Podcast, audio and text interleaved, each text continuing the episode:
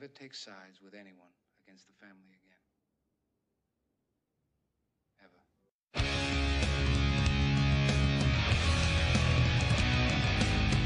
Family has the highest value, always stands by you.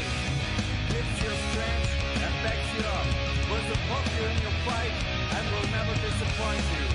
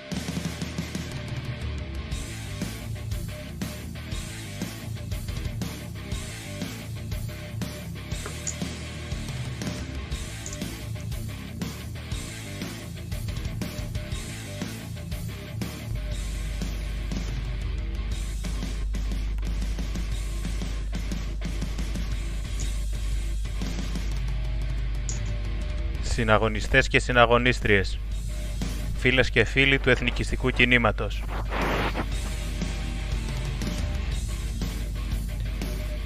Καλώς ήρθατε σε μια ακόμα εκπομπή «Κρούσματα Αντίστασης».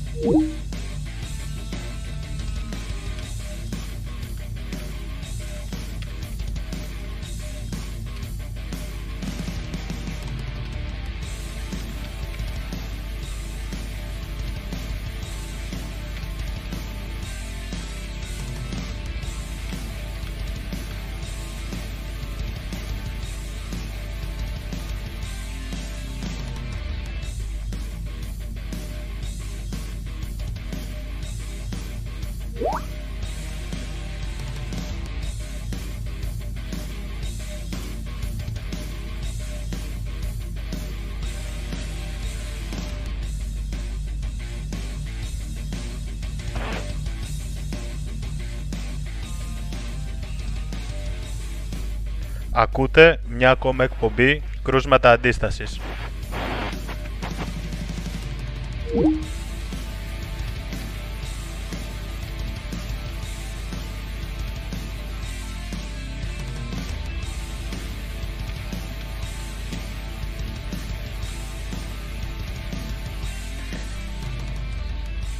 Μια εκπομπή που έχει στόχο, όπως λέει και το τραγούδι στην εισαγωγή, να αναδείξει τη μεγάλη οικογένεια των εθνικιστών. Πυρήνες αντίστασης σε ολόκληρη την Ελλάδα.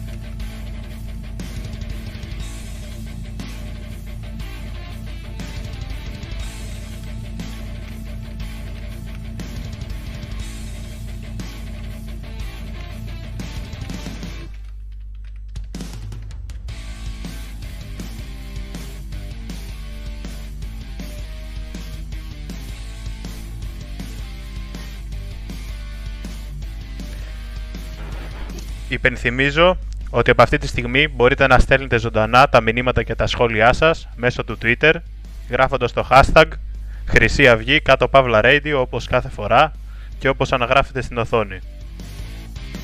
Επίσης υπάρχει η πλατφόρμα για όσους διαθέτουν Instagram για ερωτήσεις και εκεί στο προφίλ μας το οποίο θα εμφανιστεί και στην οθόνη σας όσο περνάνε οι εικόνες.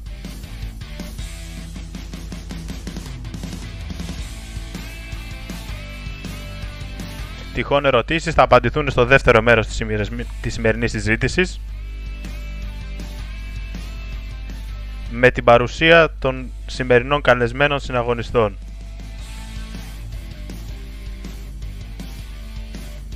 Υπάρχει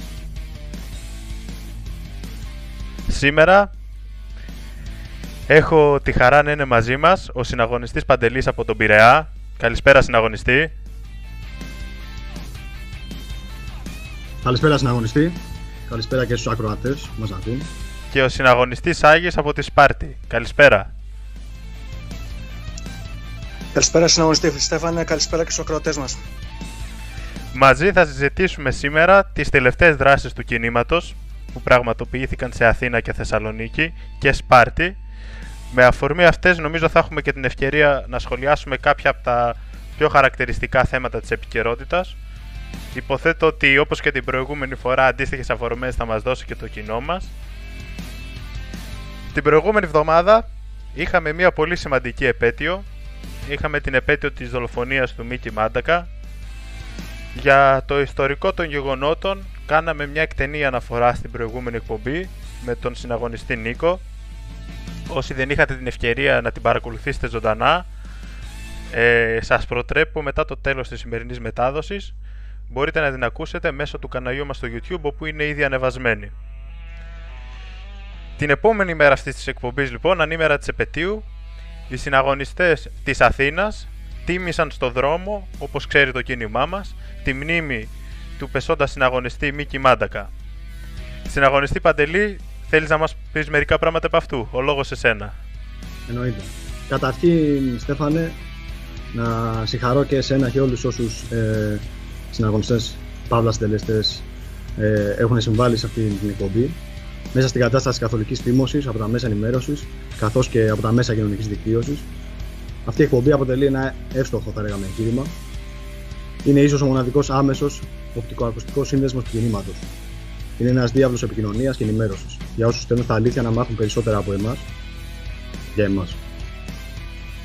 Ε, την περασμένη Κυριακή, λοιπόν, 28 Φεβρουαρίου, πραγματοποιήθηκε εκδήλωση με πρωτοβουλία του Μετώπου Νεολαίας για την τίμηση της συλλογική θυσία του Μίκη Μάτακα, που σε ηλικία 23 ετών το 1975 στη Ρώμη δολοφονήθηκε από κομμουνιστές δολοφόνους. Ε, η εκδήλωση πραγματοποιήθηκε στη λεωφόρο Ηρακλείου, το σημείο που δολοφονήθηκαν εξίσου άναδρα οι δύο συναγωνιστές μας το 2013. Οι Χρυσαυγίτες, Γιώργο Φουντούλης και Μανώλη Καπελώνης. Μας δόθηκε η ευκαιρία να τιμήσουμε συλλογικά και τους τρεις Έλληνες μάρτυρες της εθνικιστική ιδέας. Μιας και την 1η Νοέμβρη, όπως οι περισσότεροι γνωρίζουν, το κράτος έκανε τα πάντα ώστε να μας αποτρέψει να ακουστούμε και να φωνάξουμε στη μνήμη των νεκρών μας. Δημιουργίε ΜΑΤ, πρετοριανών του συστήματος, δηλαδή, εισέβαλαν μέσα στο κημητήριο. Ολόκληρα οικοδομικά τετράγωνα αποκλείστηκαν, ενώ δεν ήταν λίγοι συναγωνιστές που προσέλκυσαν. Βέβαια και τότε το μέτωπο νεολαίας και η Χρυσή Αυγή βρήκε τον τρόπο να τιμήσει τον Γιώργο και τον Μάνο. Εν πάση περιπτώσει, παρά το κλίμα υγειονομικής τρομοκρατίας, πάνω από 100 χρυσαυγίδες συγκεντρωθήκαμε στο σημείο, τόσο με λάβαρα εθνικά και κινηματικά, αλλά και πανώ. Ο παλμός ήταν δυνατός και ακούστηκαν δυνα... δυναμικά συνθήματα. Ε, κατατέθηκε από μέλος του μετόπου νεολαία Στεφάνη, εκ μέρους του πολιτικού κρατούμενου στις φυλακές Δομοκού, αρχηγού της Χρυσαυγής, Νικόλα Μιχαλολιάκου, ενώ τηρήθηκε ενός λεπτού σιγή. Ένα ηχηρό αθάνατη ακούστηκε προ τους ουρανούς, όπου βρίσκονται οι συναγωνιστές μας. Με τη λήξη της εκδήλωσης άνοιξαν πυρσί και ακούστηκαν τόσο ο εθνικός ύμνος όσο και ο ύμνος του κινήματος. Ο λόγος σε σένα, Στεφάνε. Όσοι μας ακούνε τώρα μέσω του YouTube μπορούν να βλέπουν και κάποιες από τις φωτογραφίες από τη συγκεκριμένη πάρα πολύ ωραία εκδήλωση. Επίσης έχει ανεβεί στο κεντρικό κανάλι του κινήματος, το Χρυσή Αυγή Παύλα Λαϊκό Σύνδεσμος, ένα πολύ ωραίο βίντεο με πλάνα από τη συγκεκριμένη εκδήλωση. Μία εκδήλωση που συναγωνιστή Παντελή, από ό,τι είδα και αυτή έφτασε σε κάποια μέσα και σε μάλιστα σε κάποια μέσα που μόνο φιλικά δεν τα λες προς το εθνικιστικό κίνημα. Καθεστωτικά εντελώς. Το είναι, ας πούμε. Έτσι ακριβώς. Έφτασε για όσους δεν το είδανε η εκδήλωση αυτή να δημοσιευτεί από το NGR. Μία ιστοσελίδα η οποία έχει αναλάβει εργολαβικά προπαγάνδα υπέρ της κυβέρνησης το, τα τελευταία, το, το τελευταίο χρόνο. Και νομίζω ότι όποιος το βλέπει αυτό μπορεί να αντιληφθεί σε τι δύσκολη θέση μπορεί να φτάσει να βρεθεί κάποιος δημοσιογράφος καθεστωτικός για να φτάσει από την ίδια σελίδα που μας λέει για το πόσο σωτήρας είναι ο Μητσοτάκης να προσπαθεί να κατηγορήσει την αστυνομία του Μητσοτάκη ότι δίθεν μας ανέχτηκε ενώ δεν έπρεπε και όλα τα σχετικά για να γίνει μια τέτοια εκδήλωση. Να προσπαθεί δηλαδή να δικαιολογήσει τα αδικαιολόγητα.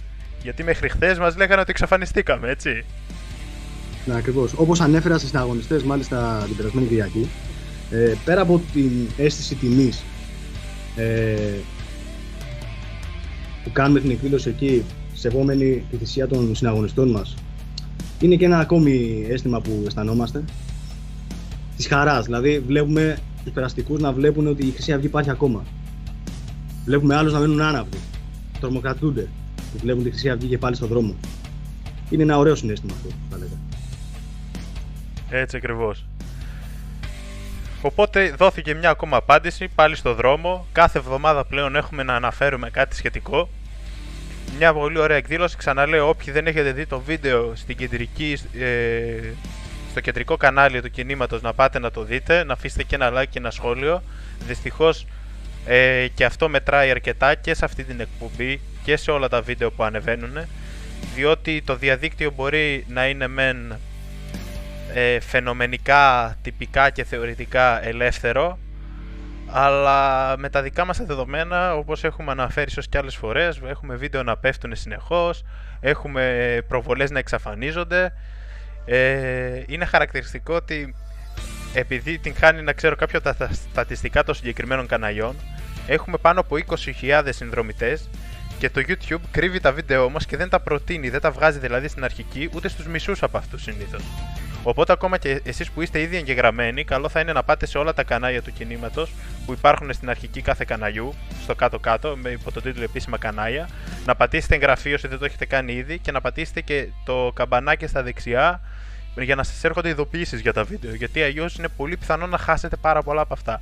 Και φυσικά τα διαδίδουμε σε Facebook και Twitter και σε όποιο άλλο μέσο έχουμε, για να ενισχύσουμε τη φωνή μας, γιατί υπάρχουν παιδιά όπως ο Παντελής και ο Άγγι που έχουμε σήμερα μαζί μας, όπως άλλα παιδιά που βγάλαμε στις προηγούμενες εκπομπές και θα βγάλουμε και στις επόμενες, που αγωνίζονται και δίνουν πραγματικά ένα πάρα πολύ ωραίο αγώνα στο δρόμο.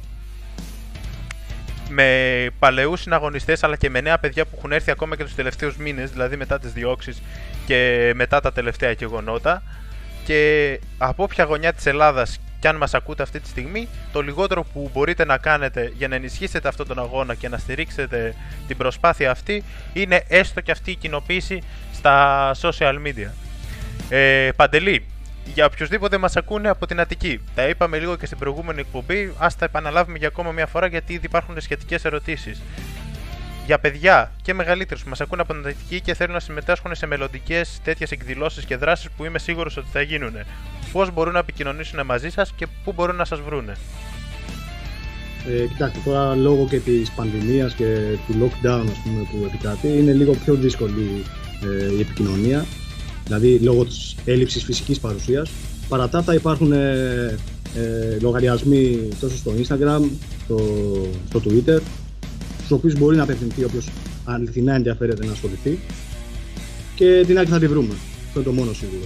Επίσης να τονίσω πάνω σε αυτό που είπες πριν ε, πως έπειτα από όλη αυτή την κατάσταση που βιώσαμε τον περασμένο χρόνο ε, με τις εκλογικές αστοχίες, με, με τα διάφορα θέματα που ενέκυψαν στην πορεία η εισρωή ατόμων νεολαίων στο κίνημα έχει αυξηθεί κατακόρυφα.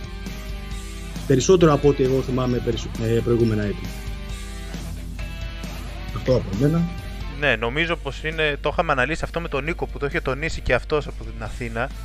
Ε, και το βλέπουμε και στη Θεσσαλονίκη και το βλέπουμε και σε όλη την Ελλάδα πως υπάρχει αυτή, αυτό το ενδιαφέρον από την νεολαία και είναι όπως είχαμε πει και τότε με τον συναγωνιστή ίσως η καλύτερη μαγιά που θα μπορούσε να έχει το κίνημα αυτή τη στιγμή όταν έρχονται παιδιά τα οποία προφανώς ούτε ονειρεύονταν από μικρή να γίνουν βουλευτές ούτε κάτι τέτοιο γιατί άμα είχαν τέτοιες φιλοδοξίες άρρωστες για την ηλικία τους και τέτοια περίεργα όνειρα πολύ απλά δεν θα ήταν εδώ. Είναι παιδιά τα οποία θέλουν να αγωνιστούν καθαρά για την ιδεολογία τους, καθαρά για την πατρίδα και το έθνος και το μέλλον των γονιών τους, των αδερφών τους και των δικών τους παιδιών. Ακριβώς. Έρχονται σε μια περίοδο που μας βρίσκει σε δυσμενείς συνθήκες ε, και αυτό είναι πολύ σημαντικό. Σημαίνει πως θέλουν αυτά τα παιδιά όντως να ασχοληθούν, να αγωνιστούν για την ιδέα, να αγωνιστούν για το έθνος. Όσοι μας ακούνε, περνάνε διάφορες διαφάνειες την ώρα που μιλάμε. Πέρασαν φωτογραφίες από τη συγκεκριμένη δράση την οποία αναφέραμε, θα περάσουν και από τις επόμενες. Και επίσης περνάνε ε, πληροφορίες σχετικά με την κεντρική ιστοσελίδα του κινήματος για να μην χρειάζεται να την επαναλαμβάνουμε. Τα blog, τα φιλικά προς το κίνημα, όπως αυτό του μετόπου Νεολαίας Θεσσαλονίκης. Και σε μία από αυτές τις διαφάνειες μπορείτε να βρείτε όσοι ασχολείστε με το Instagram και τα συγκεκριμένα tags του μετόπου Νεολαίας της Αθήνας, του μετόπου Θεσσαλονίκης και των συναγωνιστών από Σπάρτη και γενικότερα από την Πελοπόννησο. Στη, σε προηγούμενες εκπομπές, όσοι μας ακούτε από την περιοχή της Τράκης, μπορείτε να ανατρέξετε και να βρείτε και τους αντίστοιχους λογαριασμούς εκεί.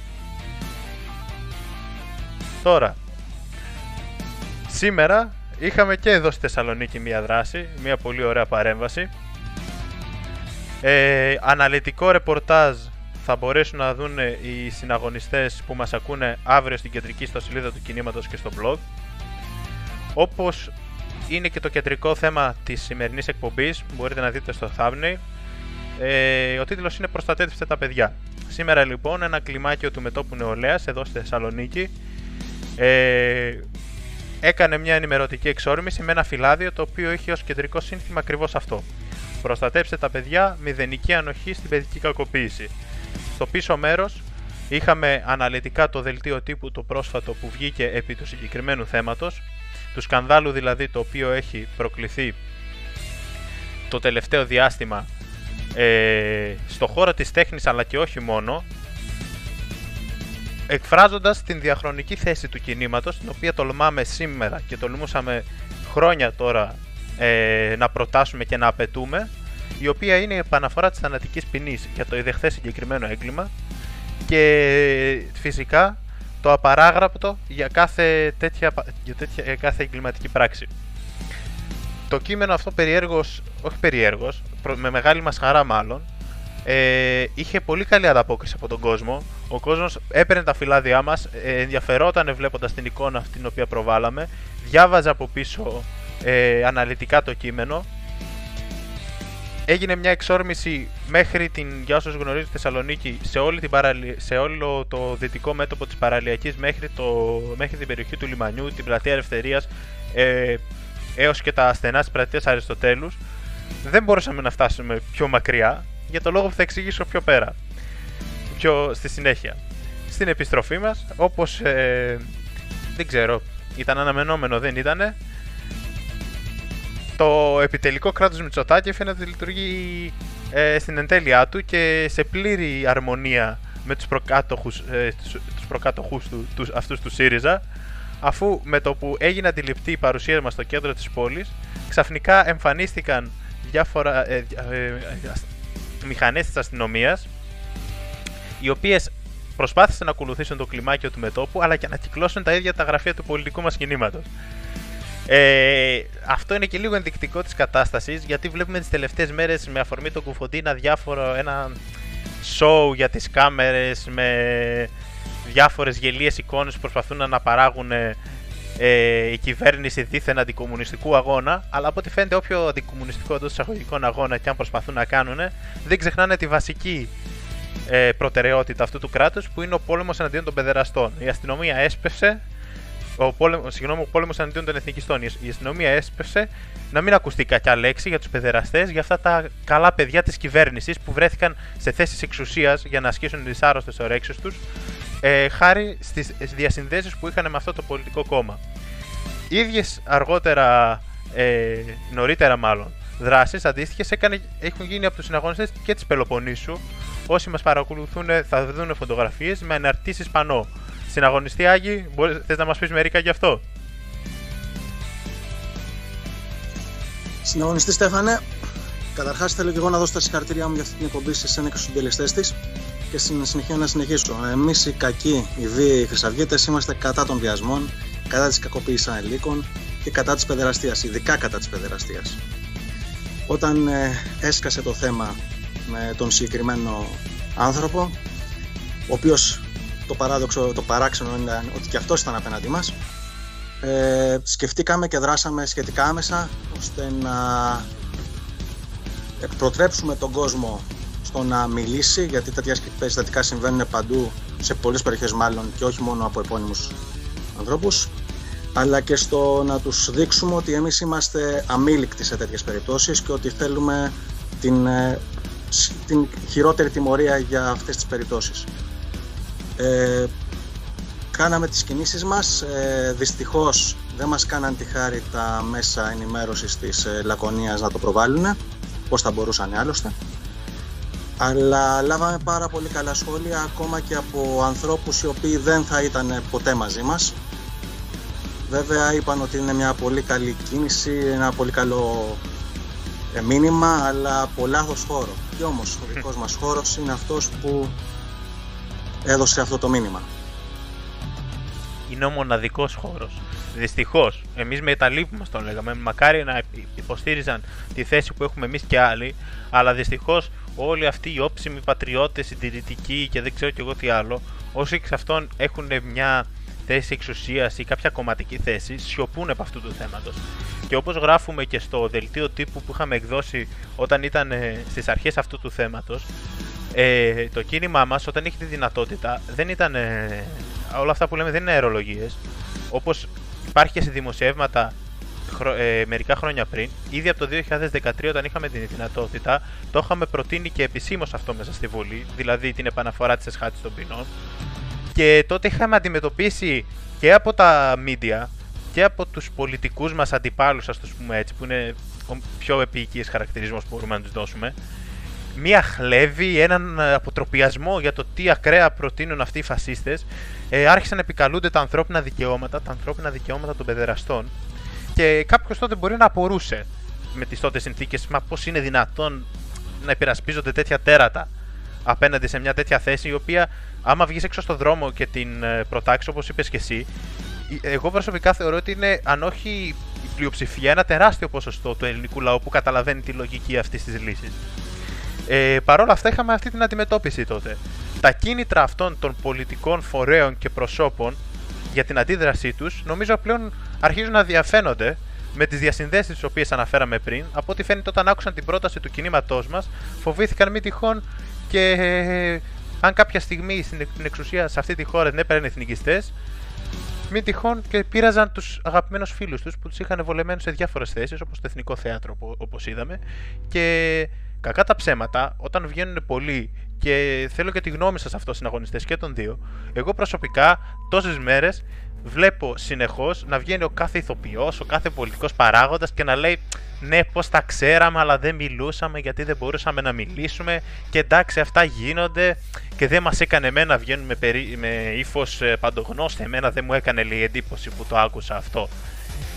Άμα δεν τους έκανε εντύπωση, μάλλον δεν είναι μόνο ο Λιγνάδης. Μάλλον είναι κάτι πολύ πιο συνηθισμένο για να μην τους κάνει εντύπωση. Και δυστυχώς αυτή τη στιγμή, όσο και αν θέλουν κάποιοι με πόλεμο ανακοινώσεων και τα σχετικά να το παίξουν ξαφνικά ότι θα καθαρίσουν το χώρο, ε, εγώ βλέπω ότι οδεύει σε μια κατάσταση παρόμοια με Τσοχατζόπουλο που θα μπει ο Λιγνάδης φυλακή και όλοι οι υπόλοιποι θα κρυφτούν και θα τη γλιτώσουν. Η σιωπή τους ήταν ξεκάθαρα συνενοχή στην αγωνιστή. Εγώ αυτό θεωρώ. Όταν ξέρεις πως βιάζονται νέα κορίτσια για ανταλλαγή, για ανταλλαγή ρόλων ή να ακόμη και νέα παιδιά, μικρά παιδάκια. Ήταν ξεκάθαρα στην ένοχη όλη αυτή την ιστορία. Ίσως είχαν, να καλύψουν, μια... ίσως είχαν να καλύψουν και οι ίδιοι κάποια άλλα πράγματα δικά τους από να βγουν στη χώρα. Στην αγωνιστή Άγη, ήθελες να πεις κάτι; Πήγα να πω πως ε, ο συνεργάτης του Μητσοτάκη κατηγορήθηκε για παιδεραστία, είναι ελεύθερος και κατέχει ακόμα και τώρα θέση εντός του κόμματος. Δεν αποπέμφθηκε ποτέ, δεν ξανακατηγορήθηκε ποτέ. Το αντίθετο, λιδωρήθηκαν αυτοί που τον κατηγορούν. Σωστά, πολύ καλά έκανες και το ανέφερες γιατί το ξεχάσαμε. Ε, Όντως, για όποιον θέλει να δει περισσότερα παραδείγματα, έχουμε το τρανό παράδειγμα του Γεωργιάδη, ο οποίος κατά δήλωσή του ο ίδιος ο Μητσοτάκης του είπε κάτσε λίγο στο παρασκήνιο και μετά ξανάρχεσαι όταν περάσει το θέμα. Του Γεωργιάδη του κατηγορούμενο για παιδεραστία. Έτσι.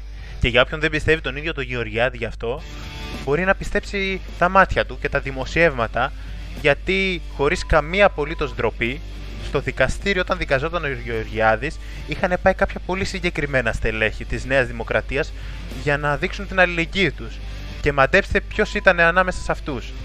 Ανάμεσα σε αυτούς ήταν ένας από τους πολύ ούλτρα δεξιού και συντηρητικούς της Νέας Δημοκρατίας. Μου διαφεύγει τώρα το όνομά μου, ε, ο Κυρανάκης αν θυμάμαι καλά.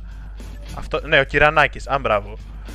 Ο οποίος τον βλέπαμε ειδικά προεκλογικά να προσεγγίζει κοινό το οποίο θεωρητικά μπορεί να ήταν και προς τα εμάς με διάφορα αντικομουνιστικά τσιτάτα και διάφορα συντηρητικά ε, debates που δίθεν έκανε με Σιριζέους. Αλλά από ό,τι φαίνεται τη δύσκολη στιγμή πήγε και στάθηκε δίπλα σε έναν παιδεραστή, σε έναν καταδικασμένο ήδη στην ε, Μολδαβία παιδεραστή, ο οποίος αθώθηκε εδώ και πανηγύριζαν οι νεοδημοκράτες που αθώθηκε, ξεχνώντας να αναφέρουν ότι αθώθηκε απλά και μόνο γιατί παραγράφηκε το δίκημα. Γιατί δηλαδή καθυστερήσαμε εμείς εδώ να τον δικάσουμε.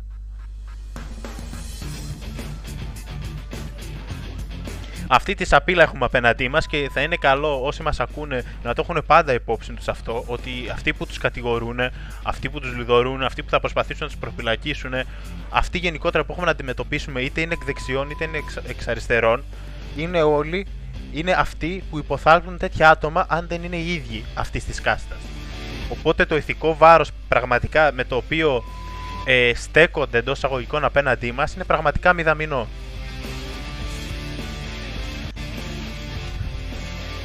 Ένα δείγμα του πώς προσπαθούν να καλύψουν ακόμη και σήμερα τους δικούς τους ανθρώπους είναι που βάζανε θολούρα στα χέρια του Λιγνάδη όταν το πηγαίνανε στο δικαστήριο ε, για να μην φαίνονται χειροπέδες. Είναι πραγματικά αποκοστικό όλο αυτό που πηγαίνει. Ενώ τον αρχηγό της Χρυσή ήξεραν να τον βγάζουν 8 η ώρα πριν βγει ε, πάνω στα, στις ειδήσεις. Έτσι ακριβώς είναι. Και να πούμε εδώ ότι εμείς εμείς δεν έχουμε κανένα πρόβλημα που βγάζανε τον αρχηγό και δεν θόλωσαν τις χειροπέδες του.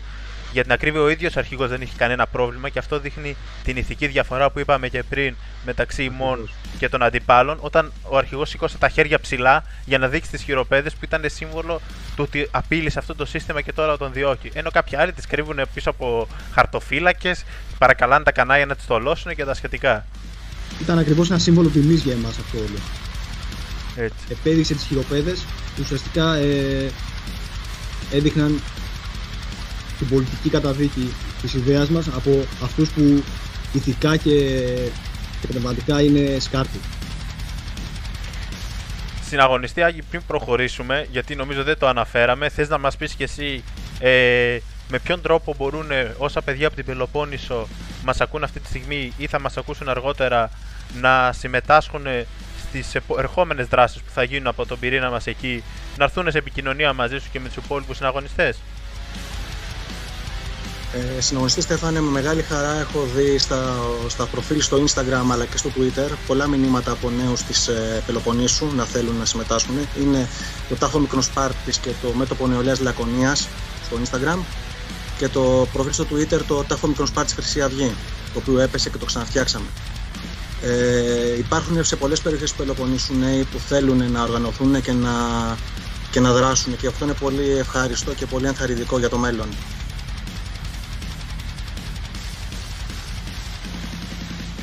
Ε, σε αυτό το σημείο βασικά θέλω να σε ρωτήσω και κάτι ακόμα πριν το κλείσουμε αυτό και προχωρήσουμε στις ερωτήσεις με ένα μικρό διάλειμμα μουσικό. Είσαι από μια περιοχή, ε, την Πελοπόννησο, η οποία θεωρείται δεξιά, ας το πούμε έτσι, γαλάζια, μπλε, δεν ξέρω και εγώ τι. Τέλος πάντων έχει ένα κόσμο σε μεγάλο ποσοστό που θεωρείται συντηρητικός, ίσως κοντά στις ιδέες μας, κοντά στη Νέα Δημοκρατία. Πώς, πώς τη βλέπεις την κατάσταση εκεί, γιατί μας ανέφερες και για ανθρώπους οι οποίοι δεν θα μας ψήφιζαν ποτέ, αλλά ουσιαστικά βλέπουν τις θέσεις μας και συμφωνούν. Ποια είναι η κατάσταση που αντιμετωπίζετε εκεί; Η Λακωνία έχει το ιδίωμα να έχει ένα συντριπτικό ε, ποσοστό εθνικοφρόνων, αλλά δυστυχώς είναι παγιδευμένη στη Νέα Δημοκρατία. Και ως νεοδημοκράτες δεν πάνε ποτέ κόντρα στο κόμμα τους. Μπορεί στα κρυφά να δηλώνουν ακροδεξιοί ή υπερεθνικιστές ή οτιδήποτε. Για την ακριβή έχουμε ακούσει ατάκες του τύπου είμαστε πιο χρυσαυγίτες από εσάς, μα πώς μπορείτε να είστε πιο χρυσαυγίτες από εμάς. Αλλά δεν μπορούμε να πάμε κόντρα στο κόμμα μας. Αυτό είναι ένα πολύ δύσκολο θέμα που συναντάμε. Αλλά προσπαθούμε να το παλέψουμε. Για μένα καλύτερα να ήμασταν σε κάποιο νομό που να μην υπήρχε τόσο μεγάλη, το μεγάλο ποσοστό Νέας Δημοκρατίας. Η αλήθεια είναι. Συνέχισε, συνέχισε. Κατά τα άλλα, εμείς σαν ε, τοπική Σπάρτη, σαν τοπική Λακωνία, σαν χρυσαυγίτε της Λακωνίας, ε, έχουμε μια ηθική υποχρέωση παραπάνω λόγω του τόπου καταγωγής του αρχηγού μας να μην σταματάμε τον αγώνα και να, να προσπαθούμε να κάνουμε το καλύτερο σε όσο δύσκολους καιρούς και να βρισκόμαστε. Η αλήθεια είναι πως διαχρονικά ε, η δίθεν δεξιά, ή μάλλον η δεξιά δίθεν όπως θέλει να το πει ο καθένας, αυτό το οποίο αποκαλείται τέλος πάντων στη χώρα μας δεξιά, ήταν ε, από τους μεγαλύτερους εχθρούς του εθνικισμού και των εθνικών ιδεώδων στην Ελλάδα.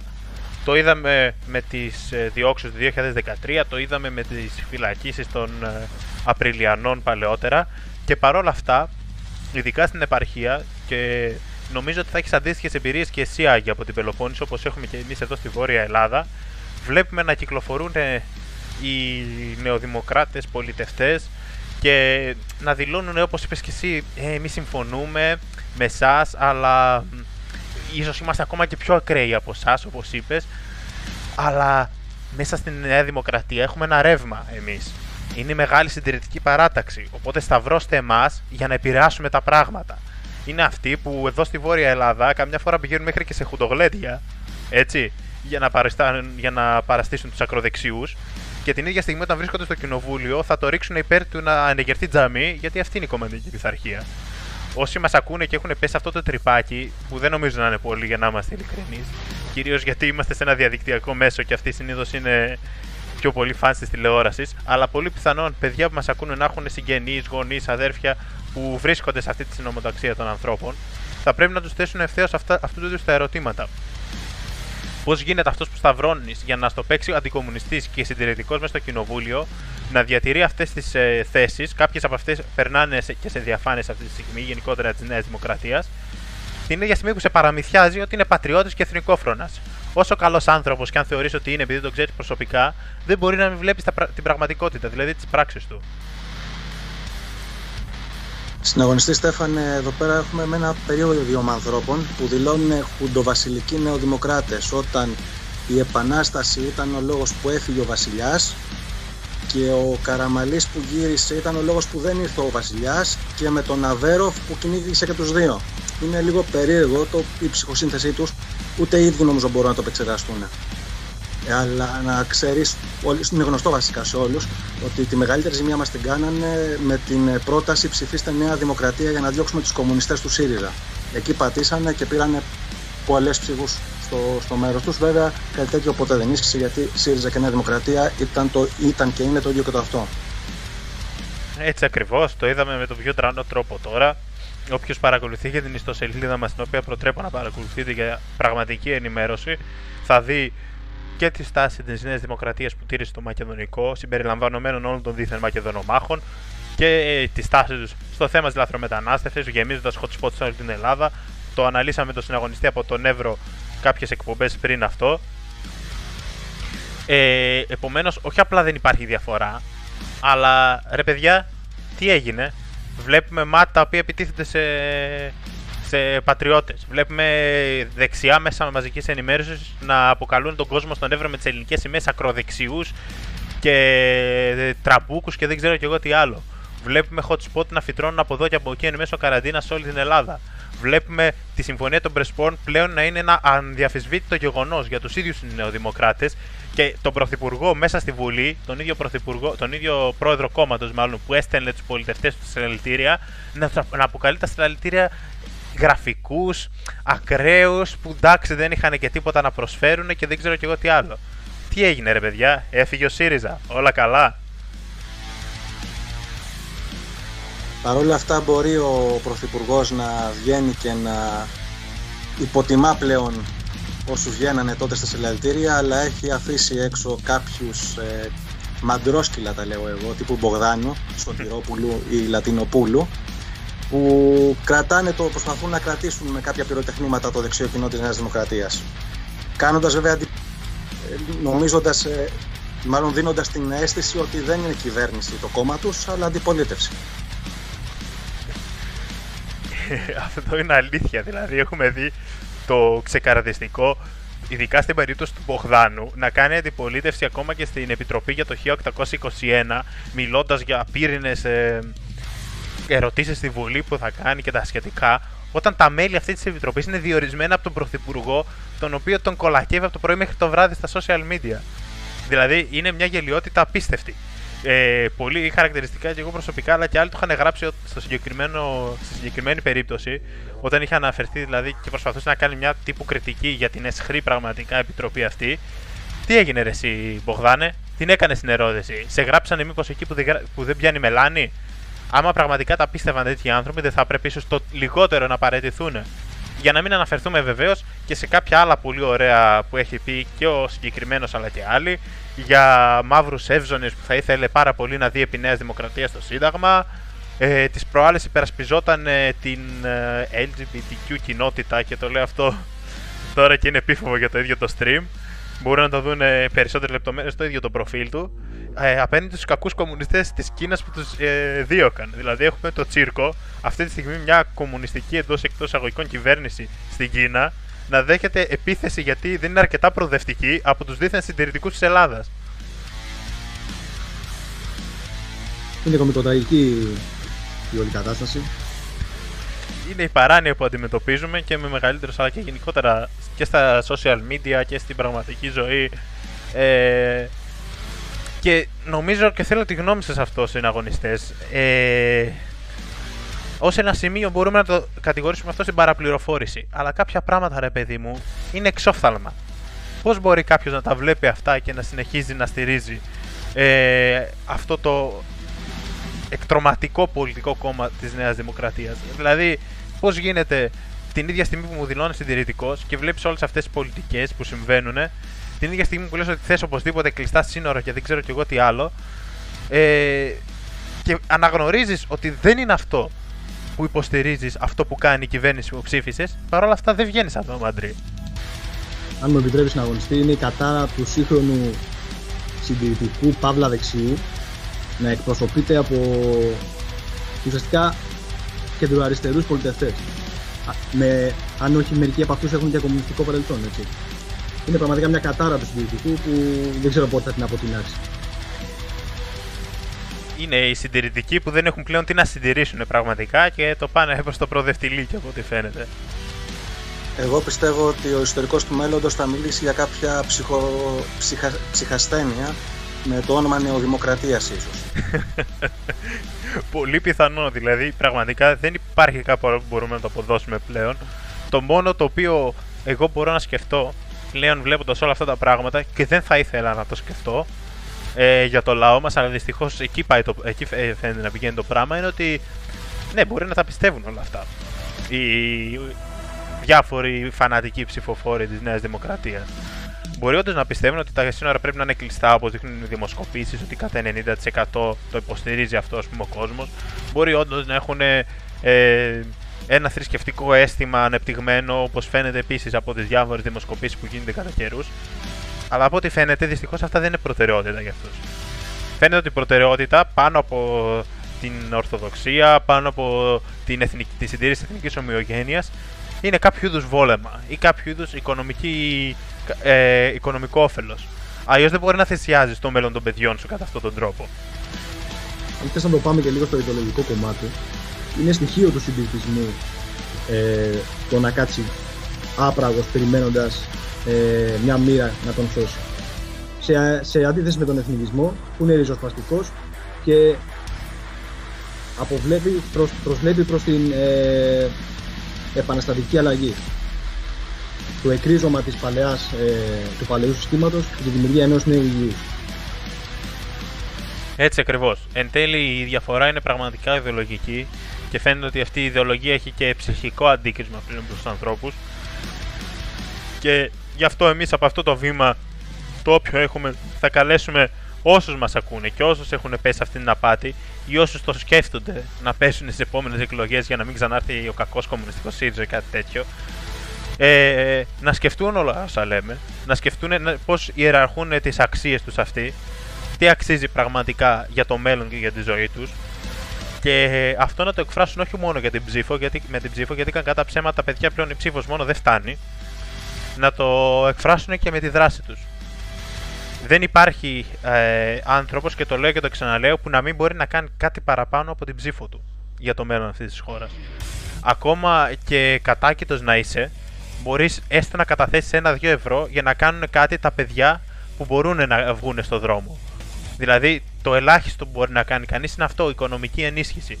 Το περισσότερο που μπορεί να κάνει βεβαίως είναι να βρίσκεται στο δρόμο δίπλα σε όλους εμάς.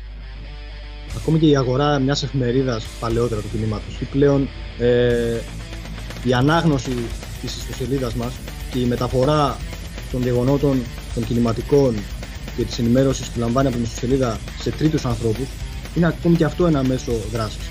Διότι ο ψήφο ο δικός σου είναι μηδαμινός μπροστά στους ψήφου που μπορεί να φέρεις εσύ ο ίδιος στο κίνημα. Έτσι. Πριν περάσουμε στο δεύτερο μέρος και σε τυχόν ερωτήσεις και σχόλια του κοινού στην αγωνιστή Άγια έχεις να προσθέσεις κάτι άλλο επί όσων έχουμε πει μέχρι τώρα; Όχι, είμαι καλυμμένος, μπορούμε να συνεχίσουμε Ωραία Θα περάσουμε τώρα σε ένα τραγούδι το οποίο είναι αρκετά αγαπημένο μου κυρίως λόγω του στίχους και συνδεδεμένο με τη θεματολογία τωρινή ελπίζω να μην μας ρίξει το stream γιατί στο, στο παρελθόν έχει αποδειχθεί λίγο επίφοβο.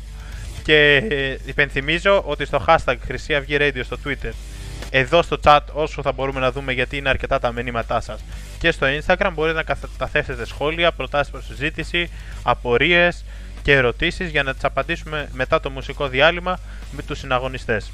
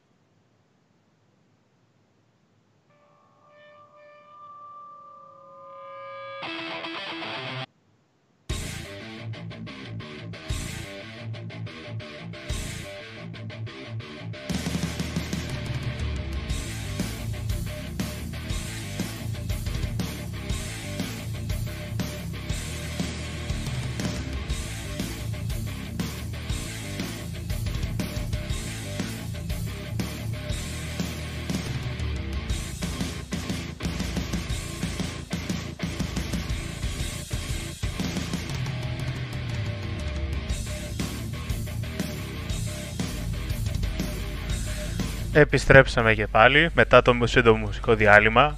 Θα παρακαλέσω τους συναγωνιστές που γράφουν το όνομα του συγκροτήματος και άλλα τέτοια ονόματα στο chat του YouTube να το αποφύγουν γιατί έχει κακές λεξούλες για το YouTube. Μην παραξηγηθείτε που διαγράφηκαν κάποια σχόλιά σας, είναι για την ασφάλεια για να μην μας πέσει το live. Μπορείτε να το γράψετε στο Twitter ελεύθερα με το hashtag χωρίς κανένα πρόβλημα. Εδώ δυστυχώς είναι οι περιορισμοί του YouTube τέτοιοι που δεν, μας, ε, υπά- δεν έχουμε περιθώριο για πολλά πολλά. Επίσης, ελεύθερο είναι το chat και στο τρόβο. Θα βρείτε link στο blog του Μετόπου Νεολαία σχετικό και έχει, πο- και έχει μπει και στο chat ήδη ε, που είναι εντελώς ελεύθερο και σε περίπτωση που λογοκριθεί το live από εδώ ε, θα μεταφερθούμε εκεί. Υπενθυμίζω επίσης να κάνετε εγγραφή στο κανάλι αυτό και σε όλο το κανάλι του κινήματος, να κάνετε like στην εκπομπή και να πατήσετε την ειδοποίηση, το καμπανάκι δίπλα στην επιλογή εγγραφή, όπως εμφανίζεται και στην οθόνη σας, για να σας έρχονται ειδοποίησεις για όποτε υπάρχει καινε- καινούργια εκπομπή και καινούργιο βίντεο στα αντίστοιχα κανάλια, γιατί όπως είπαμε έχουμε, έχουμε πρόβλημα με τη λογοκρισία στο ίντερνετ. Συναγωνιστές, ε, έχουμε, έχω ήδη εντοπίσει κάποιες ερωτήσεις, κυρίως από το Instagram. Στο Twitter γίνεται ένας χαμούλης, θα το θα εξετάσουμε σιγά σιγά και αυτό. Πρώτα απ' όλα ήταν κάτι που είδα από την αρχή αρχή ε, του live. Μας ρωτούσαν ε, για- τα παιδιά για διάφορες περιοχές αν υπάρχει πυρήνα σχετικός και κυρίως για νησιά νομίζω ήταν. Μπορείτε στην κεντρική ιστοσελίδα του κινήματος, στο χρυσιαυγή.com, το οποίο αναγράφεται και στην περιγραφή. Αναγράφεται και στην οθόνη σας αναδιαστήματα. Μπορείτε να μπείτε στην, ε, στο τομέα τοπικές οργανώσεις και να βρείτε πληροφορίες για οποιαδήποτε περιοχή υπάρχει ήδη κάποιος πυρήνας. Θα βρείτε email, θα βρείτε τηλέφωνο επικοινωνίας. Σε κάποιες περιπτώσεις υπάρχουν και γραφεία τα οποία αυτή τη στιγμή δεν έχουν ανοιχτή λειτουργία, αλλά σύντομα εφόσον λήξουν τα μέτρα θα έχουν. Άμα δεν βρείτε την περιοχή σας σε αυτή τη λίστα, επικοινωνήστε με το μέτωπο νεολαίας Θεσσαλονίκης για Βόρεια Ελλάδα, με το μέτωπο νεολαίας του συναγωνιστέ της Αθήνας όπως ο Παντελής ε, στα social media και στα ε, σχετικά emails, άμα είστε από Νότια Ελλάδα, άμα είστε από Πελοπόννησο με τον συναγωνιστή Άγη, τον κοντινότερο πυρήνα σας γενικότερα και το ότι δεν υπάρχει, όπως έχουμε πει και άλλη φορά, το ότι δεν υπάρχει πυρήνα στην περιοχή σας δεν σημαίνει ότι δεν μπορείτε να τον αρχίσετε. Αρκεί να έχετε την κατάλληλη σοβαρότητα και τη διάθεση για αγώνα. Συναγωνιστές, έχετε κάποια ερώτηση που έχετε ξεχωρίσει να απαντήσουμε; Αρχικά να πω πολύ συμβολικό το τραγούδι, επίκαιρο και άξιζε το ρίσκο. Έτσι, νομίζω και εγώ πως άξιζε, ναι. Λοιπόν, Συναγωνιστές, εγώ είδα μια ερώτηση που θα ήθελα να την απαντήσω. Με συγχωρείτε, Στέφανε. Ναι, ναι. Πρόλαβα. βεβαίως. Ε, κάποιος παιδί, κάποιος ρώτησε για το τι έγινε με τους απρόσκλητους που μας φέραν στη Σπάρτη πριν από 1,5 χρόνο. Όταν ε, έφτασαν υπήρξε μια αντίδραση των ε, κατοίκων της Σπάρτης. Εννοείται ότι ήμασταν με την παρουσία μας μέσα σε αυτούς τους κατοίκους, ότι ήμασταν πρωτο, πρωτοστα- πρωτοστατήσαμε στις, επι, στις επιτροπές που φτιάχτηκαν των κατοίκων κατά της έλευσης των απρόσκλητων και ότι δώσαμε πολύ μεγάλο αγώνα ώστε να μην μονιμοποιηθούν ε, να μην ε, μπουν στην κοινωνία και, και στην παιδεία εγώ έδωσα έναν αγώνα γι' αυτό. Αποτέλεσμα ήταν ε, το Σάββατο το πρωί να αναχωρήσουν και οι τελευταίοι με προορισμό νέες πατρίδες, ελπίζω, όπως μας είπαν τουλάχιστον. Πάντως δεν υπάρχουν αυτή τη στιγμή στη, στη Σπάρτη ε, άλλοι απρόσκλητοι. Βέβαια υπάρχει ένα μεγάλο πρόβλημα στα νότια της Λακωνίας με εργάτες γης από το Πακιστάν περί τις 5.000 Έχουμε ένα μικρό Μπαγκλαντές εδώ κάτω, ένα μικρό, μια μικρή Ισλαμαμπάτ, συγγνώμη, εδώ κάτω. Ελπίζουμε και αυτό κάποια στιγμή να λυθεί. Είναι πολύ σημαντικό αυτό που είπες για το πώς οι οργανωμένες αντιδράσεις κατοίκων και ουσιαστικά ο φόβος της κυβέρνησης, γιατί μην κρυβόμαστε, δεν είναι κάτι άλλο. Το είχαμε πει και με τον συναγωνιστή από τον Εύρο που είχαν αντίστοιχα γεγονότα εκεί. Το μόνο το οποίο μπορεί να τους κάνει να αντιδράσουν και να σταματήσουν έστω και για λίγο τα σχέδιά τους είναι ο φόβος μην χάσουν τοπικές ψήφους. Ε, είναι μια μικρή, μικρή νίκη αυτή για τους κατοίκους δείχνει πόση δύναμη έχουν στα χέρια τους εφόσον επιμείνουν και πιέσουν καταστάσεις με την αντίδρασή τους Παρ' όλα αυτά δεν πάβει το πρόβλημα να είναι πολύ μεγαλύτερης κλίμακας και πρέπει πάντα να το υπενθυμίζουμε αυτό και να το έχουμε στο πίσω μέρος του μυαλού μας. Ότι δεν ξέρω αν στην περίπτωσή σας απελάθηκαν που με τους αριθμούς που έχω δει πολύ αμφιβάλλω, γιατί μιλάμε για μετρημένε στα δάχτυλα του ενός χεριού κάθε φορά που γίνονται απελάσεις. Κατά πάσα πιθανότητα δυστυχώς μεταφέρθηκαν σε κάποια άλλη περιοχή και αυτό είναι το, της Ελλάδος και αυτό είναι το πρόβλημα. Ε, δεν λύνεται έτσι σε κεντρικό επίπεδο το πρόβλημα της λαθρομετανάστευσης. Οι κάτοικοι εννοείται πολύ καλά έκαναν και αντέδρασαν, αλλά θα πρέπει να σκεφτούν ότι άμα γεμίσει και η διπλανή πόλη, ο διπλανός νομός, ακόμα και η διπλανή χώρα, η διπλανή ευρωπαϊκή χώρα, έτσι. Κάποια στιγμή το πρόβλημα θα ξαναχτυπήσει την πόρτα τους και τότε όποια αντίδραση και να έχουν δεν θα έχει αποτέλεσμα. Άμα δεν αλλάξει η κεντρική διοίκηση. Αυτό είναι το μόνο σίγουρο. Η θέση είναι σταθερή πάντα να πάνε όπως ήρθαν στη χώρα μας έτσι και να φύγουν προς τη δικιά τους πατρίδα και να επαναπατριστούν. Ωστόσο η χαρά ήταν γιατί έφυγαν από τη δικιά μας πόλη και θα πηγαίνουν από ό,τι μας ενημέρωσαν προς άλλη ευρωπαϊκή πόλη που ίσως να τους αγαπάει.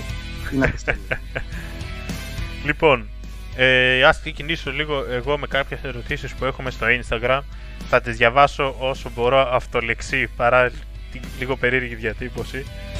Λοιπόν, ποια είναι η άποψή μας για την, για την πατσοκρατία και την κυβέρνηση; Λοιπόν, ε, θα ξεκινήσω εγώ και θα δώσω και το λόγο σε εσάς, συναγωνιστές. Για την κυβέρνηση, φίλε, εφόσον μας παρακολουθείς που έκανες αυτή την ερώτηση, έχουμε ήδη εκφραστεί με τα καλύτερα λόγια, όπως θα έχεις ακούσει. ε, οπότε έχεις ήδη μια εικόνα. Τώρα με τον όρο μπατσοκρατία, δεν ξέρω σε τι ακριβώς αναφέρεσαι. Εμείς πάντως ε, τον πόλεμο του κράτους μέσω των εργαλειών που διαθέτει όπως είναι τα σώματα ασφαλείας το έχουμε αναφέρει ήδη μια περίπτωση τον έχουμε ζήσει πολλές φορές στο πετσί μας τον έχουμε ζήσει με συναγωνιστές μες στη φυλακή τον έχουμε ζήσει με ενοχλήσεις και περίεργες ε, αντιδράσεις κατά τη διάρκεια 100% νόμιμων δράσεων που έχουμε κάνει.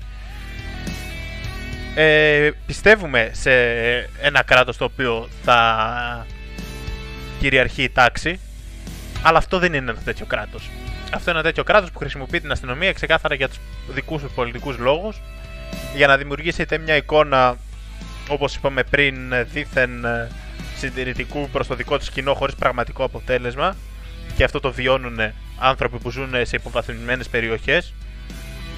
Ε, ή να χρησιμοποιήσει τα σώματα ασφαλείας ξεκάθαρα εναντίον των πολιτικών της αντιπάλων που στη συγκεκριμένη περίπτωση, στη συγκεκριμένη χώρα εδώ και πολλές δεκαετίες είμαστε μόνο εμείς. Συναγωνιστές θέλετε να προσθέσετε κάτι περισσότερο; Γιατί... Βλέπεις, ναι, ναι, βεβαίως. ε, όπως έχει τονίσει ο αρχηγός μας, ε, είμαστε καθολικά εχθροί αυτού του καθεστώτος. Εφόσον είμαστε εχθροί αυτού του καθεστώτος, είναι, άμεσ, είναι άμεση συνέπεια ε, πως είμαστε εχθροί με το πιο άμεσο όργανο αυτού του συστήματος, το εργαλείο του. Την αστυνομία δηλαδή. Από την άλλη, όπως είπε και ο Στέφανος, η αστυνομία σε ένα υγιές κράτος αποτελεί ε, έναν πυλώνα σταθερότητας και ασφάλειας. Ε, η Χρυσή Αυγή είναι το κίνημα εκείνο του εθνικισμού που έχει ε, αντιμετωπίσει ε, διώξεις, έχει αντιμετωπίσει την αστυνομία στον δρόμο περισσότερο από κάθε άλλο ε, κα- κάθε άλλη γκρούπα που θέλει να ονομάζεται εθνικιστική. Ε, έχει αντιμετωπίσει την αστυνομία στον δρόμο με πολύ πιο ουσιαστικό τρόπο από ό,τι είχε- έχουν αντιμετωπίσει οι αναρχικοί την αστυνομία. Υπάρχουν άπειρα βίντεο στο YouTube ακόμη, υπήρχαν παλαιότερα, δε- πλέον δεν υπάρχουν ίσως λόγω και το, της καταστολής ε, στα social media και το διαδίκτυο. Που έχουμε βρεθεί αντιμέτωποι με την αστυνομία και η μάχη ήταν σώμα με σώμα, όχι από απόσταση με πέτρες και με μόλοτοφ, έτσι. Έτσι. Και ήταν, δυ- Για δυσ- όσους, ναι. ήταν δυστυχώς, όπως είπαμε και πριν, για να υπερασπιστούμε ξεκάθαρα νόμιμες συγκεντρώσεις και νόμιμες αντιδράσεις που είχαμε κάνει. Για να μην μπαίνουν ε, στο μυαλό διαφόρων ε, περίεργε ιδέες. Ε, γιατί έχουμε δει διάφορα δικογραφίε να στείνονται μέσα από το ίντερνετ και κάτι τέτοιες γελιότητες. Ε, Δυστυχώς είχαμε να αντιμετωπίσουμε από τη μία τους παρακρατικούς και από την άλλη το κράτος. Ξεκάθαρα. Θα Συνέχισε. πραγματοποιήσει μια νόμιμη εκδήλωση και έχεις απέναντί σου ε, τους παρακρατικούς να θέλουν να την σπάσουν αυτή τη διαδήλωση είναι νομίζω πασφανές που θα πρέπει να την προστατέψεις με κάθε τρόπο. Ε, τώρα για όσους αναρωτιούνται γιατί δεν ε, ανακοινώθηκε η εκδήλωση για το Μίκη Μάντακα είναι και αυτός ένας λόγος. Δηλαδή μέσα στην υγειονομική αυτή τρέλα που επικρατεί με τις απαγορεύσεις, τις βεβαιώσεις μετακίνησης ε, οι Χρυσαυγίτες διατηρούμε το προνόμιο να είμαστε εκεί κάθε φορά που θα μας χρειαστεί το κίνημα. Είναι ίσως αυτό μια πρόσκληση, παύλα πρό- πρόκληση προς τον οποιοδήποτε που μας ακούει και αναρωτείται γιατί δεν μπορούσε και εκείνος να το ξέρει και να είναι, να είναι παρόν. Ε, να ασχοληθεί ενεργά με το κίνημα και στο εξής να μην λείψει από καμία εκδήλωση ή δράση. Έτσι ακριβώς. Ειδικά τώρα ε, πήγε περισσότερο από όλους. Όποιος θέλει να είναι ενεργός δεν μπορεί παρά να είναι ενταγμένος. Συναγωνιστή Αγί, θες να προσθέσεις κάτι περισσότερο από αυτού, κάποια εμπειρία ίσως αντίστοιχη που είχες; Ε, Εδώ στη Σπάρτη κάναμε εκδηλώσεις σε ελάχιστα άτομα. Δεν μιλάω τώρα με τον κορονοϊό, μιλάω και παλαιότερα. Και υπήρχαν τρία-τέσσερα οχήματα της αστυνομίας να μας περιμένουν, να μας κοιτάνε αν θα κάνουμε κάτι άσχημο. Είναι κομικοτραγικά. Εδώ πέρα είχε κατέβει τότε με τη συμφωνία της Λίμνης ο υπουργός, φίλος του Πρωθυπουργού τότε Τσίπρα, ο Παπάς, ε, για μια ομιλία και ήμασταν τρεις χρυσαυγίτες. Περνάγαμε από το δρόμο και φτιάξανε, υπάρχουν φωτογραφίες με τείχος αστυνομικών για να μην τους αγριοκοιτάξουμε ίσως. Δεν ξέρω, μπορεί να προστατεύανε εμάς, μπορεί να προστατεύανε εμάς. Τιμή σας. Πολύ ωραίο αυτό. Ε, πρα- πραγματικά. Συγγνώμη, με συγχωρείς Στέφανε, Ναι. βέβαια πρέπει να πούμε ότι δεν είναι ο κάθε αστυνομικός εναντίον μας, είναι οι εντολές των διοικήσεων που αναγκάζουν και τους αστυνομικούς να βρεθούν εναντίον μας. Υπάρχει ένα, μια γραμμή εκεί πέρα. Κοίταξε, εγώ από. Χωρίς να τους- Χωρίς να τους δικαιολογώ άμεσα, Ναι. έτσι.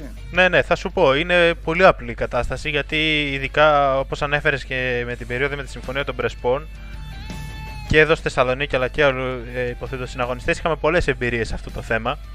Από ό,τι φαίνεται το καθεστώς γνωρίζει πάρα πολύ καλά ποιους να στείλει απέναντί μας. Εγώ δεν αμφιβάλλω, μάλλον ελπίζω, θέλω να ελπίζω για την πίστη μου σε αυτό το λαό και στην ανθρωπότητα γενικότερα ότι υπάρχουν και άξιοι και συνειδητοποιημένοι άνθρωποι και εκεί και στο χώρο της αστυνομίας αλλά από ό,τι φαίνεται το σύστημα γνωρίζει πολύ καλά πώς να τους χρησιμοποιήσει ε, όπως δείχνουν τα πράγματα οι λίγοι- όσοι άξιοι έχουν απομείνει μέσα στην αστυνομία γιατί Να υπενθυμίσουμε εδώ ότι το 2013 επί του μεγάλου πατριώτη δεξιού Σαμαρά είχαν γίνει διώξεις και εντός της αστυνομίας για οποιονδήποτε είχε εκφράσει εθνικιστικά πιστεύω, που είχαν αποπεμφθεί όλοι. Είχαμε γελίε καταστάσεις που τους ψάχνανε και τους κάνανε σωματικούς ελέγχους για τατουάζ και άλλα τέτοια. Οπότε πολλοί τότε εκδιώχθηκαν από το σώμα. Όσοι παρέμειναν λοιπόν, από ό,τι φαίνεται το σύστημα γνωρίζει και τους στέλνει απέναντι σε μπαχαλάκιδε με εντολές να μην κάνουν τίποτα. Τους στέλνει απέ- να τρώνε πέτρες και μολότοφ. Δηλαδή τους έχει ξεκάθαρα ως μια πρώτη γραμμή για να τους ρίχνει χωρίς να τους υπολογίζει. Και απέναντι σε εμάς, στις συγκεντρώσεις μας, στις δράσεις μας, κατά πάσα πιθανότητα ξέρει πολύ καλά ποιον να στείλει. Στέλνει αυτούς που οι οποίοι μπήκα έχουν μπει μέσα με βίσμα και βλέπουμε κιόλας σωματότυπους καμιά φορά. Και πραγματικά κάποιου από τους σωματότυπους που είδαμε στα μάτα απέναντί μας την περίοδο του Μακεδονικού, ε, μόνο με βίσμα θα μπορούσαν να είχαν πει στο συγκεκριμένο σώμα, αλλιώ δεν εξηγείται. Ε, και στέλνει τέτοιας ποιότητας άτομα που δεν έχουν ιδιαίτερες θετικέ αναστολές. Γιατί να πούμε εδώ για την αλήθεια, όταν φτάνεις σε τέτοιες ακραίες καταστάσεις όπως ήταν και η περίοδος της καταστολής των αντιδράσεων για το μακεδονικό, η δικαιολογία ότι έχω εντολές και δεν μπορώ να κάνω use γιατί αυτή είναι η δουλειά μου είναι πολύ φτηνή όταν φτάνεις σε τέτοιες ακραίες καταστάσεις. Όταν σου δίνουν εντολές να βαράς γυναικόπαιδα. Γιατί ρε φίλε, άμα έχεις τόσα ανάγκη αυτά τα λεφτά, έλα σε μένα, θα σου βρω εγώ μια άλλη δουλειά. Δηλαδή, εντάξει, μπορεί να είναι μερικά εκατοστάρικα πιο κάτω, αλλά δεν αξίζει αυτά τα εκατοστάρικα οι αξίες σου. Άμα έχεις πραγματικά αξίες, ε, κάποια εκατοστάρικα θα πρέπει να τα θυσιάσεις. Εγώ δεν μπορώ να το δω αλλιώς. Δηλαδή, σε, σε εκείνο το σημείο όντως δεν υπάρχει πραγματικά δικαιολογία. Καλώς ή κακός και η αστυνομία, όπως κάθε άλλη κοινωνική ομάδα, αποτελεί ένα αντιπροσωπευτικό δείγμα της ευρύτερης κοινωνίας. Όπως θα βρούμε ε, ανθρώπους του χείριστου του είδους στην αστυνομία έτσι θα βρούμε και σε τραπεζίτες, θα βρούμε τραπεζικούς υπάλληλους, θα βρούμε σε οποιοδήποτε κομμάτι της κοινωνίας. Μία ακόμα, βασικά δύο ερωτήσεις οι οποίες έχουν... Ε, είναι μία ερώτηση η οποία μας ρωτάει, την οποία νομίζω δεν έχουμε απαντήσει και άλλη φορά και για όποιον ασχολείται λίγο με το διαδίκτυο είναι έχει απαντημένη είχε υπομένη υπόθεση. Μας ρωτάει ένας φίλος ε, μια στιγμή να το βρω ακριβώς, αν υπάρχει περίπτωση να ενωθούν όλα τα πατριωτικά κόμματα κάποτε. Αγαπητέ φίλε, το, έχουμε, το είπαμε νομίζω και στην προηγούμενη εκπομπή, οι δύο εκπομπές πίσω δεν θυμάμαι, αλλά είναι μια ερώτηση που δεχόμαστε συχνά. Ε, δεν υπάρχει κανένας λόγος, εγώ θα πω, να ενωθούν όλα τα πατριωτικά κόμματα με την έννοια που το λες δεν υπάρχει κανένας λόγος να ενωθούν πατριωτικά κόμματα που αποτελούνται από 5 άτομα ή 3 άτομα ή που αποτελούνται από κοινούς απαταιώνες. Ε, όποιος θέλει να δηλώνει, όποιος είναι πατριώτης, δηλαδή έχει μια φυσική αγάπη προς την πατρόα γη, που στην περίπτωση της Ελλάδας ταυτίζεται και με το έθνος, γιατί είμαστε έθνος κράτος ή προσπαθούμε να παραμείνουμε, δεν μπορεί παρά να δηλώνει και εθνικιστής. Άρα το σκέτος πατριώτης εμάς δεν μας εκφράζει και δεν θα μπορούσαμε ποτέ να ενωθούμε με κάποιον που δηλώνει σκέτο πατριώτης. Γιατί πολύ απλά ένας σκέτος πατριώτης είναι αυτός ο οποίος μπορεί να αγαπάει την πατρίδα του, αλλά δεν μάχεται για αυτήν όπως εθνικιστής. Άρα είναι ένας δηλό. Και εμείς με τέτοια άτομα δεν έχουμε παρεδώσει. Τώρα γενικότερα για τα κόμματα του χώρου και δεν ξέρω και εγώ τι άλλο, οι τάξεις του κινήματος της Χρυσή Αυγής, το έχουμε ξαναπεί, είναι ανοιχτές για όποιον έχει πραγματικά καλές προθέσεις και αποδέχεται τις εθνικιστικέ μας θέσεις. Γιατί στα ιδεολογικά θέματα εμείς για καμία συνεργασία δεν πρόκειται να κάνουμε ποτέ πίσω. Αυτή είναι η απάντηση. Ε, για ένωση με την έννοια που το λένε διάφοροι γυρολόγοι δεν το βλέπω να συμβαίνει ποτέ και ούτε θα είχα κι εγώ καμιά διάθεση ποτέ να δω να δημιουργείται ένα τέτοιο έκτρωμα. Συναγωνιστές, ε, θέλει να απαντήσετε κι εσείς από αυτού. Γιατί έχετε δει κι εσείς διάφορα υποθέτω και στο ίντερνετ και. Είναι πραγματικά τραγελαφικό πως όλες αυτές οι ενώσεις ε, οι φήμες βασικά για ενώσεις του λεγόμενου εθνικού παύλα πατριωτικού χώρου ε, και οι κουβέντες όλες αυτές ανοίγουν σε ένα σημείο πριν τις εκλογές. Πριν μια προεκλογική περίοδο. Όταν θα φτάσει όμως αυτή η εκλογική περίοδος, όλες αυτές οι φήμες θα καταλαγιάζουν. Όλοι αυτοί θα σκύψουν το κεφάλι τους μπροστά στη Νέα Δημοκρατία ώστε να να υποσκάψουν την όποια ε, εθνικιστική σύμπλευση και ενίσχυση. Έτσι. Δυστυχώς, πολλούς από αυτούς οι οποίοι θεωρούνται πατριώτες ή στο παρελθόν θεωρούνταν πατριώτες, παράγοντες του χώρου, του πατριωτικού και δεν ξέρω και εγώ τι άλλο, τους είδαμε όντως εν τέλει όταν άρχισαν να αποκτούν μια κάποια απήχηση στο κοινό αυτό, να το παίρνουν και να πηγαίνουν έτσι όπως ήταν μέσα στη Νέα Δημοκρατία και να ψηφίζουν και τα τζαμιά που λέγανε δεν θα ψηφίσουν και να υποστηρίζουν και τη λαθρομετανάστευση και την κάθε προοδευτική ανοησία που τους επέβαλε η κομματική πειθαρχία. οι πρώην του, της Νέας Δημοκρατίας που δηλώνουν τώρα ε, πατριώτες, υπερπατριώτες και θέλουν να βοηθήσουν για καλά και προσπαθούν για κάποια ένωση ήταν πάντα εξαρτώμενοι από τη Νέα Δημοκρατία και αυτός ήταν ο ρόλος τους. Να κρατάνε το δεξιό κοινό, το ακροδεξιό κοινό, τα δεξιά της Νέας Δημοκρατίας. Τώρα ένωση με πρώην φίλους μας ήταν ενωμένοι. Φύγανε. Ακριβώς. ο κόσμος και αυτή την ένωση, έτσι. Έχουμε και μια αντίστοιχη ερώτηση από αυτού για αν υπάρχει μέρημνα για μελλοντικές πιθανές επιστροφές συναγωνιστών της νεολαίας, τελεχών, μελών, όλα μαζί, που είναι ανενεργοί ή έχουν πάει σε άλλα κομματίδια. Και ποιο θα ήταν το ποιοτικό, ποιοτικό κριτήριο της θετικής αποδοχής ή απόρρεψής τους.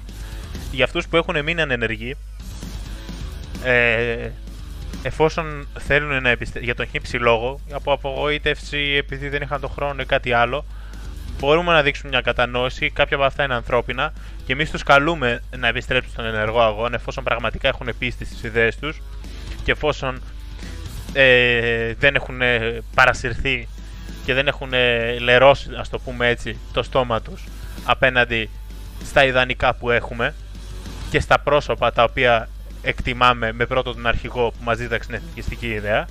Αυτή θεωρώ πως είναι ευπρόσδεκτη πίσω με το ποιοτικό κριτήριο αυτό που ανέφερα. Και αυτό το ποιοτικό κριτήριο είναι που αποκλεί όσους έχουν ε, πάει από εδώ και από εκεί σε κομματίδια και τα σχετικά, μιλώντας για στελέχη, έτσι. Και μεγάλους παράγοντες και δεν ξέρω και εγώ τι άλλο. Όσοι φύγανε και επέλεξαν να διασπάσουν το εθνικιστικό κίνημα, έχουν βεβαρημένο παρελθόν άμα καταλάβουν το λάθος τους, καλά θα κάνουν να στηρίξουν από μακριά και να μην περιμένουν κάποια θέση ή κάποια επαναφορά σε θέσεις τελέχους ή κάτι τέτοιο. Συναγωνιστές, συμφωνείτε, πώς το βλέπετε; Να με κάλυψε Στέφανο, ε, ε, θα πω πως ε, όποιος, δεν αισθάνε, όποιος μπορεί να νικήσει την, τις δικές του ενοχές να τις προσπεράσει και να θελήσει από το μηδέν να αγωνιστεί για τα ιδανικά, τις ιδέες και τους στόχους τους στόχους του κινήματος, τότε σε καμιά περίπτωση δεν θα το αρνηθεί κάποιος να το κάνει αυτό. Ε, εγώ θα πω πως υπήρχαν άτομα που όντως είχαν αποχωρήσει ε, συνειδητά και βρέθηκαν σε εκδηλώσεις του κινήματος και κανείς δεν τους πείραξε. Έτσι. Δεν είναι απαραίτητο δηλαδή πως θα υπάρξει κάποια, κάποια εκδίκηση από μέρους της Χρυσής Αυγής δεν έχουμε αυταπάτες ε, ή μικροπολιτικά κολλήματα. Είμαστε η κύρια εθνικιστική παράταξη στην Ελλάδα και αυτοί σκοπεύουν να παραμείνουν. Δεν κάνουμε εκτός ούτε στις ιδέες μας, ούτε στις θέσεις μας, ούτε στην ιεραρχία μας. Εμένα με κάλυψε απόλυτα ο συναγωνιστής Παντελής. Συναγωνιστές, έχετε εντοπίσει εσείς κάποια άλλη ερώτηση για να έχω το χρόνο να ψάξω και στο Twitter στο χαμό που γίνεται; Ε, εμένα μου ήρθε μια ερώτηση η οποία λέει αν θα είμαστε παρόντες σε εκδηλώσεις μνήμης τύπου Μελιγαλά. Και η απάντηση είναι νομίζω σαφέστατη ότι ήμασταν, είμαστε και θα είμαστε πάντα παρόντες σε τέτοιες εκδηλώσεις για να τιμούμε τους ε, νεκρούς μας. Και τους... Αν μου επιτρέπεις, εμείς τις χτίσαμε αυτές τις εκδηλώσεις και τις γεμίσαμε με κόσμο.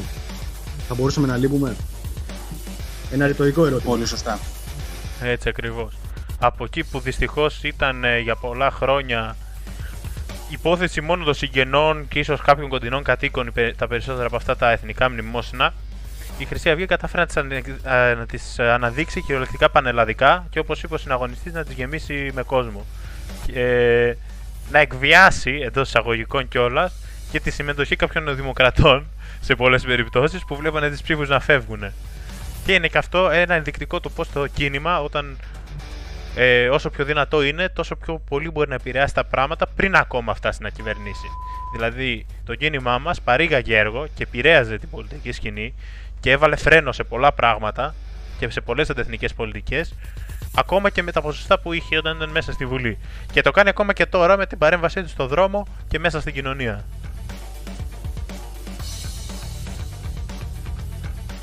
Εγώ διακρίνω μια ερώτηση εδώ στο chat ε, σχετικά με την διαφορά πατριωτισμού και εθνικισμού. Αλλά νομίζω πως η συγκεκριμένη ερώτηση άπτεται μιας πολύ πιο εκτενούς ιδεολογικής συζήτησης.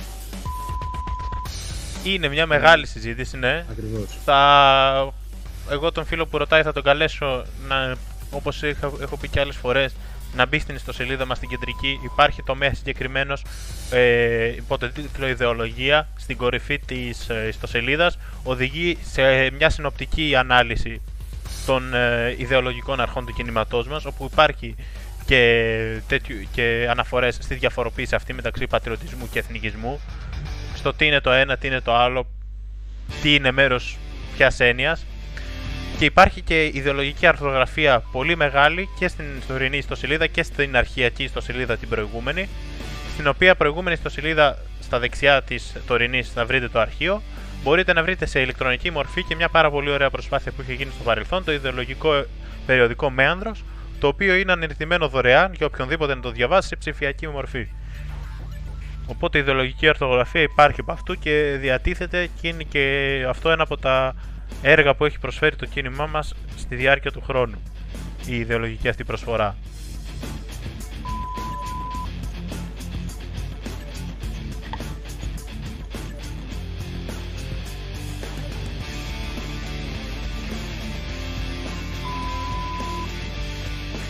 Μία ρητορική ερώτηση που βλέπω στο Twitter, η ρητορική υποθέτει είναι: Οι θήτες έχουν μόνο ανθρώπινα δικαιώματα. Τα δικαιώματα των θυμάτων, ποιος θα τα υπερασπιστεί για το θέμα που αναλύσαμε νωρίτερα. Γι' αυτό στηρίζουμε Χρυσή Αυγή. Ε, δυστυχώς ναι, σε αυτή την περίπτωση έχουμε φτάσει σε αυτό το σημείο να πρέπει να είσαι εθνικιστής για να υπερασπιστείς τα αυτονόητα. Και μόνο οι εθνικιστές της Χρυσής Αυγής να είναι αυτοί που έχουν το θάρρος να κάνουν τις συγκεκριμένες προτάσεις. Ένας ακροατής ρωτάει μέσω του Twitter ε, αν υπάρχει περίπτωση η Χρυσή Αυγή να επανεκκυλοφορήσει ποτέ μελλοντικά ξανά την εφημερίδα ή έντυπα νεολαία τύπου αντεθείτε και μέανο. Εννοείται πως ε, καιρού επιτρέποντος τα έντυπα του κινήματος θα επανεκκυλοφορήσουν. Πόσο μάλλον η εφημερίδα Χρυσή Αυγή που υπάρχει Έτσι σε είναι. όλη την πορεία του κινήματος. Δεκαετίες είναι ιστορικό Ξεκίνησε, έτσι. ναι. Ξεκίνησε ως περιοδικό Χρυσή Αυγή και ακολούθησε η εφημερίδα. Με την αναβάθμιση του πολιτικού οργανισμού σε πολιτικό κόμμα.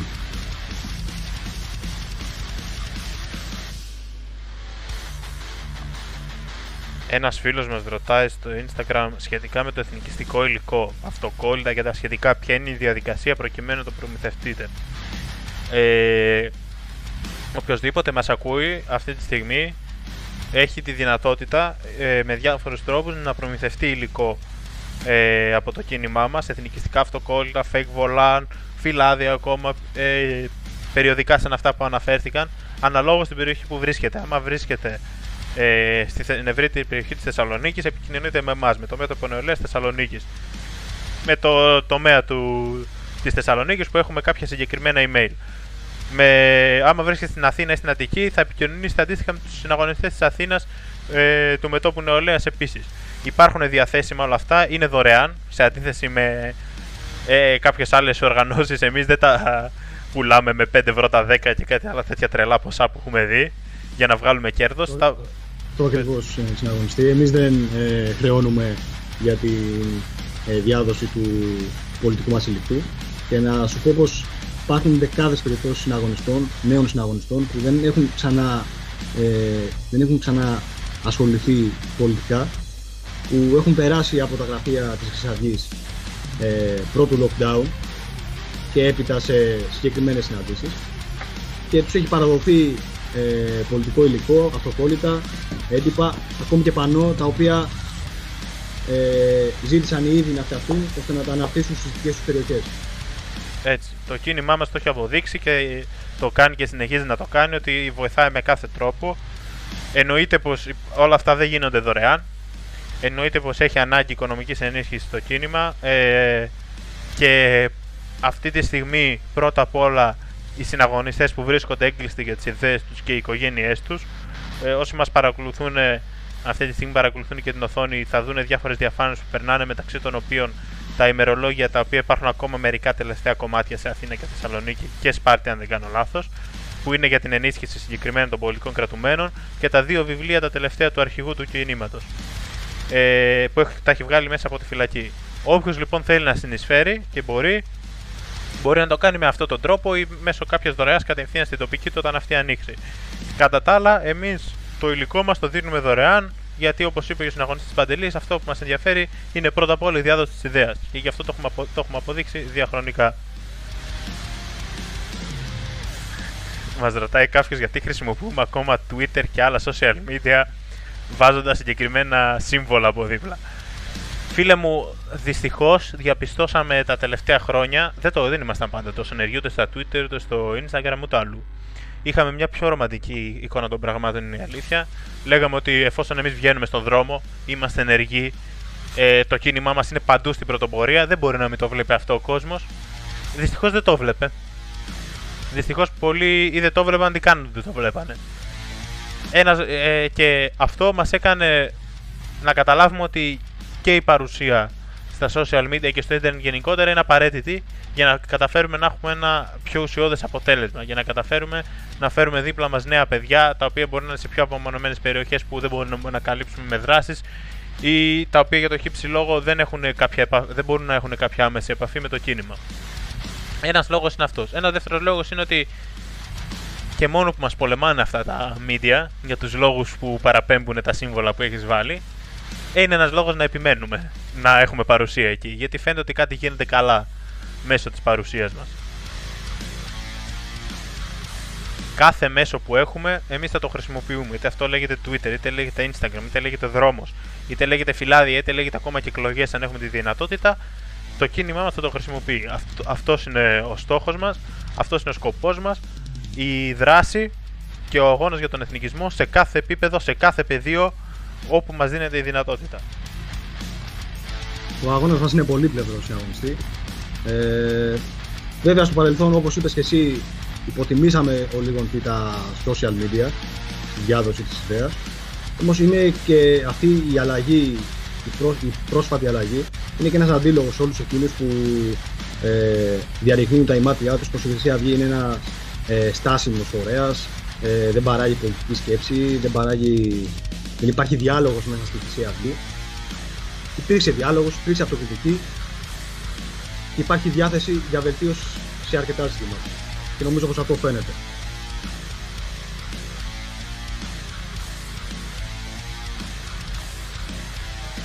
Στο Twitter μας ρωτάει ένας συναγωνιστής άποψη για σχέσεις του κινήματος με ευρωπαϊκά κινήματα εθνικιστών. Παραδείγματα χάρη εκτός από Πολωνία, ποιες άλλες χώρες υπάρχει επικοινωνία μεταξύ εθνικιστικών κινημάτων; Όλη η Λευκή Ευρώπη την θυμάται τη Χρυσή Αυγή με νοσταλγία και την έχει ως αγωνιστικό πρότυπο. Είναι αλήθεια αυτό ότι ε, το κίνημά μας έχει υπάρξει από πολύ νωρίς πρότυπο για άλλους εθνικιστές και είμαστε περήφανοι γι' αυτό στην Ευρώπη και ανά τον κόσμο ε, όταν, έγι... ναι, όταν έγιναν οι διώξεις, θυμάμαι χαρακτηριστικά ε, είχε βγει ένα άλμπουμ μουσικό I Stand With Golden Dawn αλληλεγγύης δηλαδή προς το κίνημά μας που είχε συγκροτήματα ακόμα και από τη Νότια Αμερική αυτό το άλμπουμ επί τη ευκαιρία θα το παίξουμε κάποια στιγμή ξανά στην εκπομπή μας αλλά όχι από το YouTube ε, αυτή τη στιγμή όπως αναφέρει ο συναγωνιστής που προφανώς το έχει δει έχουμε επαφές με συναγωνιστές από την Πολωνία ε, πάρα πολύ καλές. Υπάρχει επικοινωνία και με άλλους εθνικιστές, είτε με μονομένα είτε σε μικρότερα κινήματα. Έχουμε κάποιες επαφές ε, και σε επίπεδο προσωπικό συναγωνιστικό δηλαδή, αλλά και σε κινηματικό με Γάλλους συναγωνιστές.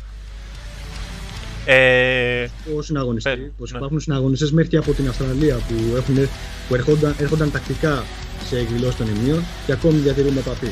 Βεβαίως, συναγωνιστές της ομογένεια. Δεν έχουν, δεν έχουν καμία σχέση με το ελληνικό έθνος, έτσι. Α, σωστά. Είναι κάθαρα λεπτοί εθνικιστές.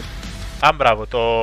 σωστά, πολύ σωστά. Τα, ειδικά οι επέτειες των ημείων, όταν γινόταν ανοιχτή εκδήλωση, που δεν είναι τώρα λόγω κορονοϊού, που δεν μπορούν να έρθουν και οι άνθρωποι με τα μέτρα, ήταν πόλος έξι για πολλά κινήματα που εξέφραζαν με αυτόν τον τρόπο την υποστήριξή τους, με την παρουσία τους στην έμπρακτη.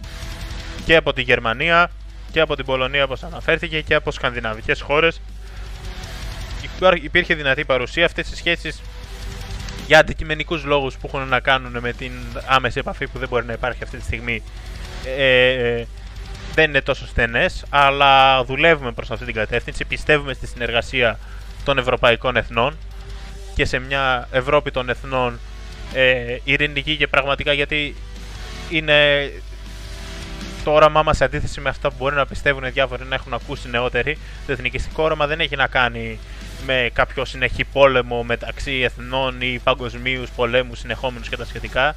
Ακριβώς το αντίθετο. Έχει να κάνει με μια φυσική τάξη η οποία φέρνει και την ειρήνη. Ειδικά μεταξύ εθνών με κοινή φιλετική καταγωγή. Ε, αυτές, οι, αυτές οι επαφές με ξένους συναγωνιστές θα πω απλά ότι θα ε, διευρυθούν και θα υπάρξουν συγκεκριμένες κινήσεις προς αυτή την κατεύθυνση μέσα στους επόμενους μήνες που θα έχουμε ελπίζουμε άρση του lockdown και με κάποιες πολύ όμορφες εκδηλώσεις που έχουμε προγραμματίσει να γίνουν μέσα στο καλοκαίρι οπότε όσοι μας ακούτε να προσέχετε και να παρακολουθείτε τα social media και κυρίως την κεντρική ιστοσελίδα του κινήματος γιατί τα social media πέφτουν πάρα πολύ εύκολα ε, για να είστε ενήμεροι και να συμμετάσχετε σε αυτά που θα έρθουν με τη συμμετοχή συναγωνιστών από όλη την Ευρώπη.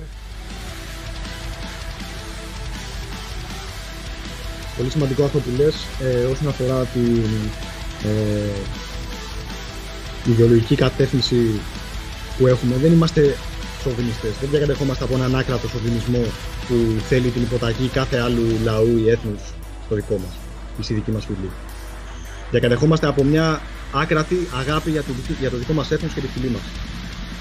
Ξεκάθαρα.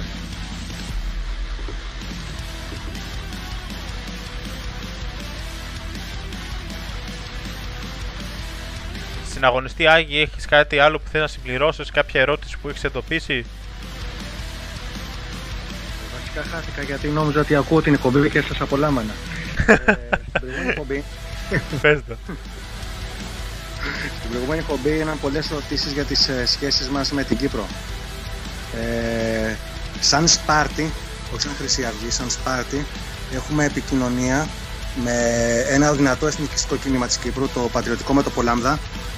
Και είναι η Λακεδαιμόνη, το Λάμδα είναι εκ της Λακεδαίμονος, γι' αυτό και είμαστε σε επικοινωνία μαζί τους, έχουμε επαφές. Ε, οι οποίοι κινούνται σε πολύ καλά βήματα κάτω στο νησί και αγωνίζονται πολύ δυνατά για την ιδέα. Αυτό ήθελα να αναφέρω επειδή είχαμε και στην προηγούμενη εκπομπή πολλέ ερωτήσει για την Κύπρο. Ναι, το είχαμε. Νομίζω δόθηκαν εκτενώς απαντήσεις στη συγκεκριμένη εκπομπή. Όπως είπαμε, υπάρχουν παιδιά και σε συναγωνιστές στην Κύπρο που αγωνίζονται για την ιδέα. Είναι, μπορεί να είναι σε διάφορες, διαφορετικές οργανώσεις, μπορεί να είναι ε, να μην ανήκουν κάπου ίσως αυτή τη στιγμή. Ε, Παρ' όλα αυτά ελπίζουμε στο μέλλον να δημιουργηθεί και εκεί κάτι ενιαίο, θα δουλέψουμε προς αυτή την κατεύθυνση.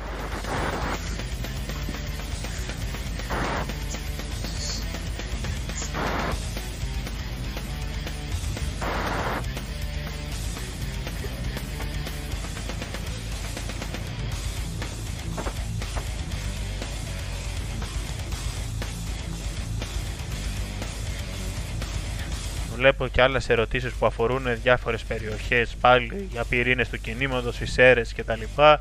Ε, έχει απαντηθεί θεωρώ ήδη αυτό, συγκεκριμένα για τις ΣΕΡΕΣ που ρωτάει κάποιος ε, δεν υπάρχει αυτή τη στιγμή πυρήνα στη συγκεκριμένη πόλη, αλλά όπως είπαμε δε, αυτό δεν σημαίνει πως δεν μπορεί να δημιουργηθεί, ειδικά όταν με το καλό θα έχουμε άρση του lockdown και των διάφορων μέτρων, ειδικά αυτό της, μετα... της μετακίνησης από νομό σε νομό, ε, οι συναγωνιστές εδώ της Θεσσαλονίκης και αντίστοιχα κάθε πυρήνα ενεργού Αθήνα, Πειραιά, Σπάρτη ε, και αλλού μπορούν να συνδράμουν σε κοντινές τους περιοχές για να δημιουργηθεί ένας ισχυρός πυρήνας και εκεί. Δηλαδή να συνδράμουν και με τη φυσική τους παρουσία για κοινές δράσεις, για να βρουν τα πρώτα τους βήματα τα παιδιά κλπ.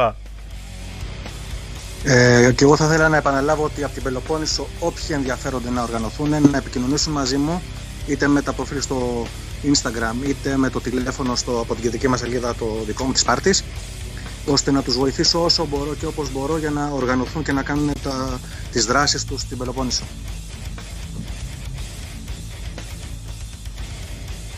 Νομίζω πως μέσα από αυτή την εκπομπή είναι ευκαιρία ε, όποιοι συναγωνιστές θελήσουν να ασχοληθούν να το τολμήσουν.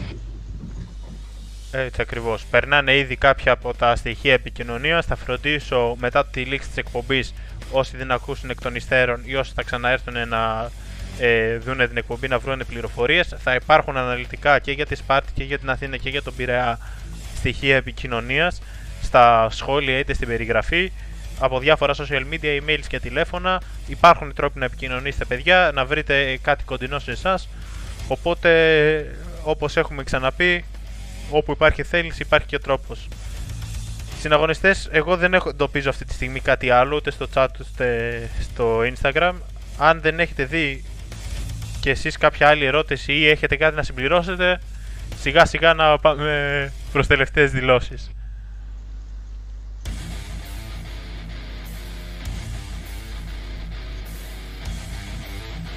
Δεν Το έχω εγκλ- κάτι εγώ συναγωνιστή. Ωραία, το εκλαμβάνω ότι νομίζω τα καλύψαμε όλα κατά το δυνατόν. Όπως έχω ξαναπεί, αν κάτι δεν το έχουμε απαντήσει, ξανακοιτάμε τις ερωτήσεις. Μπορείτε να το ξαναστείλετε και σε επόμενη εκπομπή να είστε σίγουροι πως θα απαντηθεί. Δεν έχουμε κανένα λόγο να κρύψουμε τίποτα. Λοιπόν, ε, από μένα, πρώτα απ' όλα θέλω να ευχαριστήσω σιγά σιγά κλείνοντας και τους δύο συναγωνιστές που ήταν σήμερα μαζί μου και με βοήθησαν σε αυτή την εκπομπή. Είχαμε μια πάρα πολύ ωραία συζήτηση και θίξαμε ε, αρκετά σημαντικά θέματα που αφορούσαν και την επικαιρότητα και την ιδεολογία. Τονίζουμε ξανά ότι όσοι μας ακούνε ε, τους προτρέπουμε να δράσουν, να έρθουν σε επικοινωνία με τους πυρήνες, με τα κρούσματα αντίστασης που ε, έχουν κοντά στην περιοχή τους και να ενταχθούν σε αυτόν τον πάρα πολύ όμορφο αγώνα που διεξάγεται συνεχώς. Ε, σε επόμενες εκπομπές ήδη έχουμε βγάλει συναγωνιστές από τον Εύρο, από την Αθήνα, από τον Πειραιά, από τη Σπάρτη. Σε επόμενες συναγωνιστές θα βγάλουμε και από άλλες περιοχές, θέλω να ελπίζω. Ε, Να ξέρετε όσοι μας ακούτε, είναι στο χέρι σας να βγείτε κι εσείς κάποια στιγμή σε αυτό το ραδιόφωνο. Εφόσον καταφέρετε να δημιουργήσετε κι εσείς τα δικά σας κρούσματα αντίστασης. Συναγωνιστή Παντελή για μια τε- για τελευταία, κάνει ένα τελευταίο σχόλιο λόγω σε σένα. Να σε ευχαριστήσω Στέφανη για την πρόσκληση και τους ακροατές που μας άκουσαν αν και αρχάρι σε αυτό το είδος ε, ομιλίας μέσω της εκπομπής. Ε, να πω πως εμείς πρέπει να αποτελέσουμε τη σπορά εκείνη του εθνικισμού που θα, ανα- θα αναστήσει την ιδέα στην Ελλάδα θα τη φέρει ξανά στο προσκήνιο όπου της αξίζει να βρίσκεται είναι στο χέρι μας να, δη- να δημιουργήσουμε και να, επεκτεί- να, να δημιουργήσουμε τους νέους πυρήνες αντίστασης όπως είπες εσύ, όπως είπες εσύ, τα κρούσματα αντίστασης, να επεκτείνουμε το μέτωπο νεολαίας σε όλη την Ελλάδα και να δημιουργήσουμε ένα πόνο σε όλους αυτούς τους νεοφιλελεύθερους και τους κομμουνιστές που νόμιζαν πως τελείωσαν με τη Χρυσή Αυγή. Συναγωνιστή Άγη.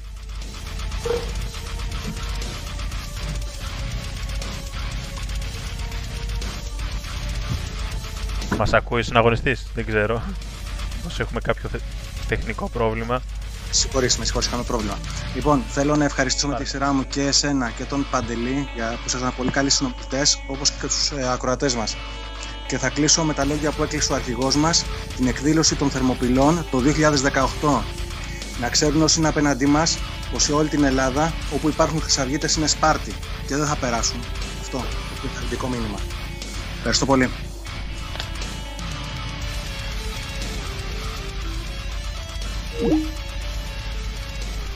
Για όσους μας ακούνε ακόμα, όπως και την προηγούμενη φορά, μπορούν να μεταβούν στο Trovo την εναλλακτική, εναλλακτική πλατφόρμα. Υπάρχει link στο chat και στο blog του Μετώπου Νεολαίας Θεσσαλονίκης, όπου θα ακολουθήσει μερική ώρα με ελεύθερη εθνικιστική μουσική.